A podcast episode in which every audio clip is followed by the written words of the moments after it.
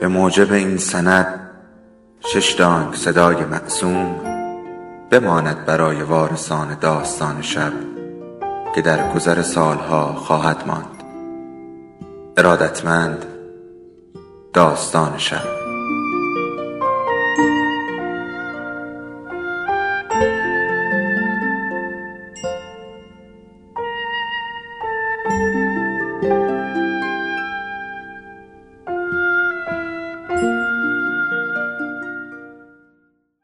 یکی بود یکی نبود به ساعت کوچک ایستگاه که نگاه کردم یکی دو دقیقه از یازده شب گذشته بود. پیاده به طرف هتل راه افتادم. حس آسودگی و بیقیدی که جاهای آشنا به جان آدم میریزد مثل دفعات قبل به جانم ریخت. در بزرگ آهنی باز بود. امارت توی تاریکی فرو رفته بود. وارد سرسرا شدم که آینه های دودیش تصویر گلدان ها را در خود منعکس می کرد. عجیب که مهمانخانه چی مرا به جا نیاورد و دفتر ثبت نام را مقابلم گذاشت. قلم را که با زنجیر نازکی به پیشخان بسته بودند برداشتم. آن را در مرکبدان برنجی فرو کردم و روی دفتر ثبت نام خم شدم که ناگهان یکی از آن عجایبی را که قرار بود آن شب با آنها روبرو شوم دیدم. اسم من خورخه لوئیس روی صفحه ثبت نام مسافران نوشته شده بود و جوهران هم هنوز کاملا خشک نشده بود. مهمانخانه چی گفت؟ گمان می کردم جنابالی تازه به طبقه بالا تشریف برده اید. بعد هم با دقت بیشتری مرا نگاه کرد و گفت معذرت می‌خواهم قربان آن یکی خیلی شبیه شما بود. شما البته جوانتر از ایشان هستید. پرسیدم توی کدام اتاق است؟ جواب داد از من اتاق شماره 19 را خواست. ترس من هم از همین بود. قلم را انداختم و به سرعت از پله ها بالا رفتم. اتاق شماره 19 در طبقه دوم بود و پنجرهش به حیات درب و داغانی باز. ایوان هم داشت و به گمانم نیمکتی هم در ایوان بود. این اتاق بلندترین اتاق مسافرخانه به حساب می آمد. دستگیره را چرخاندم. در باز بود. چراغ را خاموش نکرده بودند.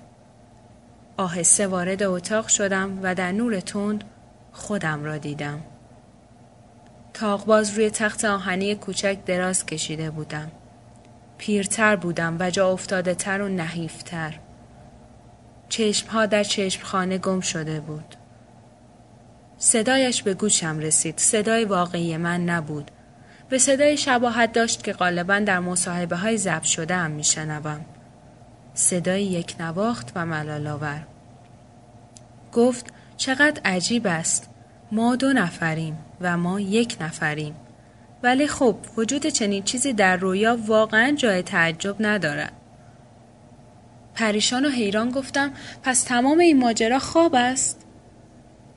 مطمئنا آخرش خواب من است. به شیشه خالی روی اصلی مرمری اشاره کرد و گفت ولی تو هنوز راه درازی داری تا به این شب برسی و کلی خواب و رویا وجود دارد که حالا حالاها منتظرت است. امروز برای تو چه روزی است؟ مردد پاسخ دادم دقیقا نمی‌دانم اما دیروز شست و یکمین سالگرد تولدم بود. وقتی تو به امشب برسی هشتاد و چهارمین سالگرد تولدت دیروز خواهد بود. امروز 25 اوت 1983 است. با صدای فروخورده گفتم پس سالهای زیادی باید صبر کنم. ناگهان گفت برای من دیگر چیزی نمانده. هر آن در انتظار مرگ هستم. در چیزی حل می شوم که نمی شناسمش و همچنان در رویای یک همزاد هستم. این فکر دستمالی شده را استیونسون و آینه ها به من القا کردند. احساس کردم آوردن نام استیونسون در واقع نوعی آخرین ودا است و نه تلمیحی فخرآمیز.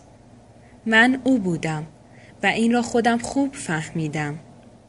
حتی حساس ترین لحظه های تأثیر انگیز هم نمی‌تواند آدم را شکسپیر کند تا به خلق و ابداع عبارت به یادماندنی دست بزند. برای آنکه موضوع صحبت را عوض کنم گفتم من می‌دانم که سر تو چه بلایی میآید در همین محل توی یکی از اتاقهای پایین داستان این خودکشی را به صورت چرک نویس شروع کردیم. به آرامی انگار دنبال رد خاطراتی گنگ میگشت گفت بله می‌فهمم ولی هیچ ربطی پیدا نمی کنم. در آن متن چرک نویس من بلیت یک سره خریدم به مقصد اندورگ. توی هتل لاستلیاس به اتاق شماره 19 آن ته ته رفتم و دست به خودکشی زدم. گفتم به همین دلیل الان من اینجا هستم. اینجا؟ ولی ما همیشه اینجا هستیم.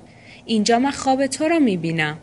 اینجا توی اتاقی جان می‌دهم که اتاق مادر بود. سعی کردم به یاد نیاورم و خودم را به آن راه بزنم. تکرار کردم اتاق مادر. من خواب تو را در اتاق شماره 19 می بینم. طبقه بالا. کی خواب کی را می بیند؟ من می‌دانم که خواب تو را می بینم اما نمی‌دانم تو هم خواب مرا می بینی یا نه. هتل اندورک سالها قبل ویران شد. 20 سال شاید هم سی سال پیش کسی چه می‌داند؟ در مقام دفاع برآمدم و گفتم من خواب می بینم. اما تا هنوز نمیدانی که مسئله مهم کشف این مطلب است که آیا فقط یک نفر خواب می بیند یا هر دو؟ من برخص هستم که اسم تو را توی دفتر ثبت نام مسافرها دیدم و به این اتاق آمدم. برخص منم که اینجا در حال احتضارم. لحظه سکوت افتاد. بعد آن دیگری گفت بیا خودمان را به معرض امتحان بگذاریم. سختترین لحظه زندگیمان کی بوده است؟ به طرف او خم شدم و هر دو در یک زمان لب به سخن باز کردیم. می‌دانستم که هر دویمان دروغ می‌گوییم. لبخندی محو و بیرنگ چهره پیر او را روشن کرد. حس کردم که لبخند او به نوعی باستاب خنده خود من است. گفت ما به هم دروغ گفتیم چون خودمان را یکی نمی‌دانستیم و دو تا می‌دانستیم. حقیقت این است که ما دو نفریم و در حقیقت یک نفریم. صحبت های ما کم کم مرا می آزرد. این را به او گفتم. بعد هم اضافه کردم خب ببینم تو که در 1983 هستی نمیخوایی چیزی از سالهایی که در پیش رو دارم بروز بدهی؟ برخص بیچاره من چه بگویم؟ همین بدبختی که به آن خوی کرده ای ادامه خواهد یافت. در این خانه تنها زندگی خواهی کرد. کتاب های بدون حروف، مدال سویدنبرگ و جعبه چوبی با آرم صلیب فدرال. نابینایی تاریکی نیست، شکلی از تنهایی است. به ایسلند برمیگردی، به سرزمین یخ. در روم از اشعار کیتس می‌خوانی که نامش مثل نام همه بر آب نوشته شده. من هیچ وقت به روم نرفته بودم. چیزهای دیگری هم هست. تو بهترین شعرها را خواهی سرود. یک مرسیه بلند بالا. مرسیه برای جرأت نکردم اسم او را ببرم. نه، او بیشتر از تو عمر می کند. در سکوت نشستیم و او ادامه داد. تو کتابی می نویسی که سالها رویای آن را در سر می پروراندیم. حدود 1979 متوجه می شوی که این به اصطلاح آثارت هیچ چیز نیست جز سوده طرح و قلماندازی های متفرقه. آن وقت دلت می‌خواهد به وسوسه های بیهوده و خرافاتی تن دهی که بزرگترین کتاب خودت را بنویسی. همان خرافه ای که بر فاوست گوته، سالامبو و اولیس سایه افکنده. جالبان که من صفحه های زیادی را پر کردم. آخرش هم می‌فهمی که نتوانسته ای از عهده بر بیایی. خیلی بدتر من فکر می کردم به معنای واقعی کلمه یک شاهکار است. نیت خیر من از یکی دو صفحه اول تجاوز نکرد. در صفحات دیگر هزار توهای در هم تنیده ای آمدند. مثل کارد، مردی که خود را رویا میپندارد، سایه‌ای که خود را واقعی می‌داند، ببرهای شب، منازعه که به خون می انجامد. خوان مورانیا که بیناییش را از دست می دهد و از هستی ساقط می شود. کشتی که از ناخن مردگان درست شده و زبان انگلیسی کهن که روزگاری دراز رایج بوده است. بدون تنه و کنایه گفتم من همان موزه را می‌شناسم خیلی خوب. خاطرات دروغین که هست علم الاعداد، فن نصر نویسی، تناسب ناقصی که منتقدین شادمانه کشف می کنند. نقل قولهایی را هم که همواره دو پهلو نیستند باید به آن اضافه کرد. این کتاب را منتشر هم کرده ای؟ وسوسه شدم که آن را از بین ببرم. با آتش. سرانجام آن را در مادرید با اسم دیگری منتشر کردم. همه گفتند یکی از مقلدین عوام برخس که عیبش آن است که برخس نیست به تقلید سطحی از الگوی خود پرداخته است. گفتم تعجبی ندارد. هر نویسنده آخرش مرید کم عقل خودش می شود. آن کتاب یکی از راههایی بود که امشب مرا به اینجا رساند. درباره بقیه، تحقیر کهنسالی، اطمینان از گذراندن همه روزهای پیش رو. گفتم من آن کتاب را نمی نویسم. گفت می نویسی. خوب هم می نویسی. حرفهای من که حی حاضر است. تنها خاطره ای به جای خواهد گذاشت. لحن خشن و یکسوگرانه او که بی تردید همان لحنی بود که در کلاس درس از آن استفاده می کردم مرا می آزرد. این واقعیت که ما هر دو یکی بودیم و همدیگر را تدایی می کردیم مرا آزار می‌داد. از اینکه می دیدم از مزیت مسئولیتی که رو به موت بودن به او می بخشید اینقدر بهره می برد آسی می شدم. از سر لج گفتم راستی مطمئنی که به زودی می میری؟ گفت بله آرامشی گوارا و راحت جانی حس می کنم که پیش از این نمی شناختم. نمی توانم برای تو توضیح بدهم برای آنکه بفهمی باید تجربه کنی. چرا از حرفایی که می‌زنم اینقدر آزرده شده ایم؟ آخر ما خیلی به هم شباهت داریم. من از قیافه تو که کاریکاتور من است بیزارم. از صدای تو که تقلید ناشیانه صدای من است حالم به هم می‌خورد. از جمله پردازی های دلجویانت که مال من است بدم میآید. دیگری گفت من هم همینطور. به همین دلیل هم تصمیم گرفتم خودم را بکشم. پرنده در خیابان آواز خواند. دیگری گفت این آخرین بود. با حرکتی مرا به سوی خود خواند و با دستهایش دستهای مرا گرفت. کمی پس کشیدم.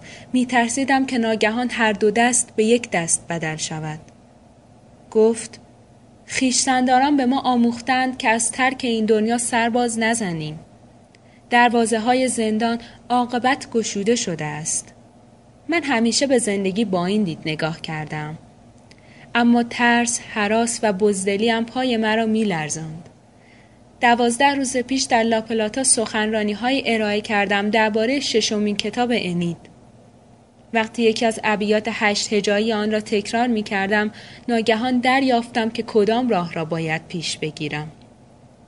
فکرهایم را کردم. از آن لحظه به بعد آسیب پذیر شدم. سرنوشت من به تو تعلق خواهد گرفت و این مکاشفه ناگهانی را در میانه ابیات لاتین ویرژیل خواهی یافت.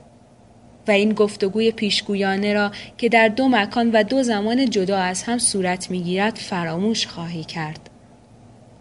وقتی دوباره خواب آن را ببینی تو همانی می‌شوی که من الان هستم و من رویای تو خواهم بود. فراموش نمی کنم و فردا در اولین فرصت آن را روی کاغذ می آورم. نه در عمق زمیرت تهنشین خواهد شد. ورای موج رویاها. وقتی آن را می نویسی باورت خواهد شد که داستانی خیالی می نویسی فردا نخواهد بود. چند سال فرصت داری و باید صبر کنی. از حرف زدن باز ماند متوجه شدم که مرده است. به یک معنی من هم با او مردم.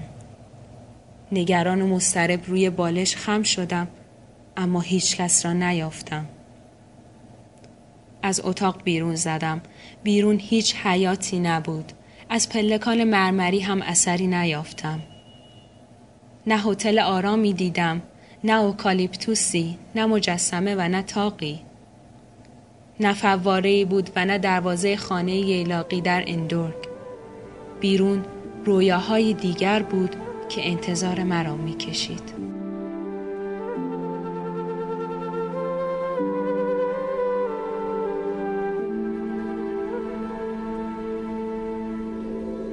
داستان شب بهانه است.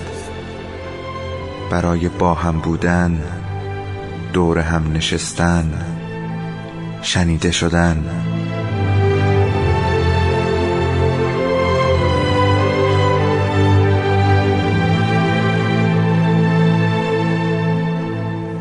صدای افسانه ها رو میشنویم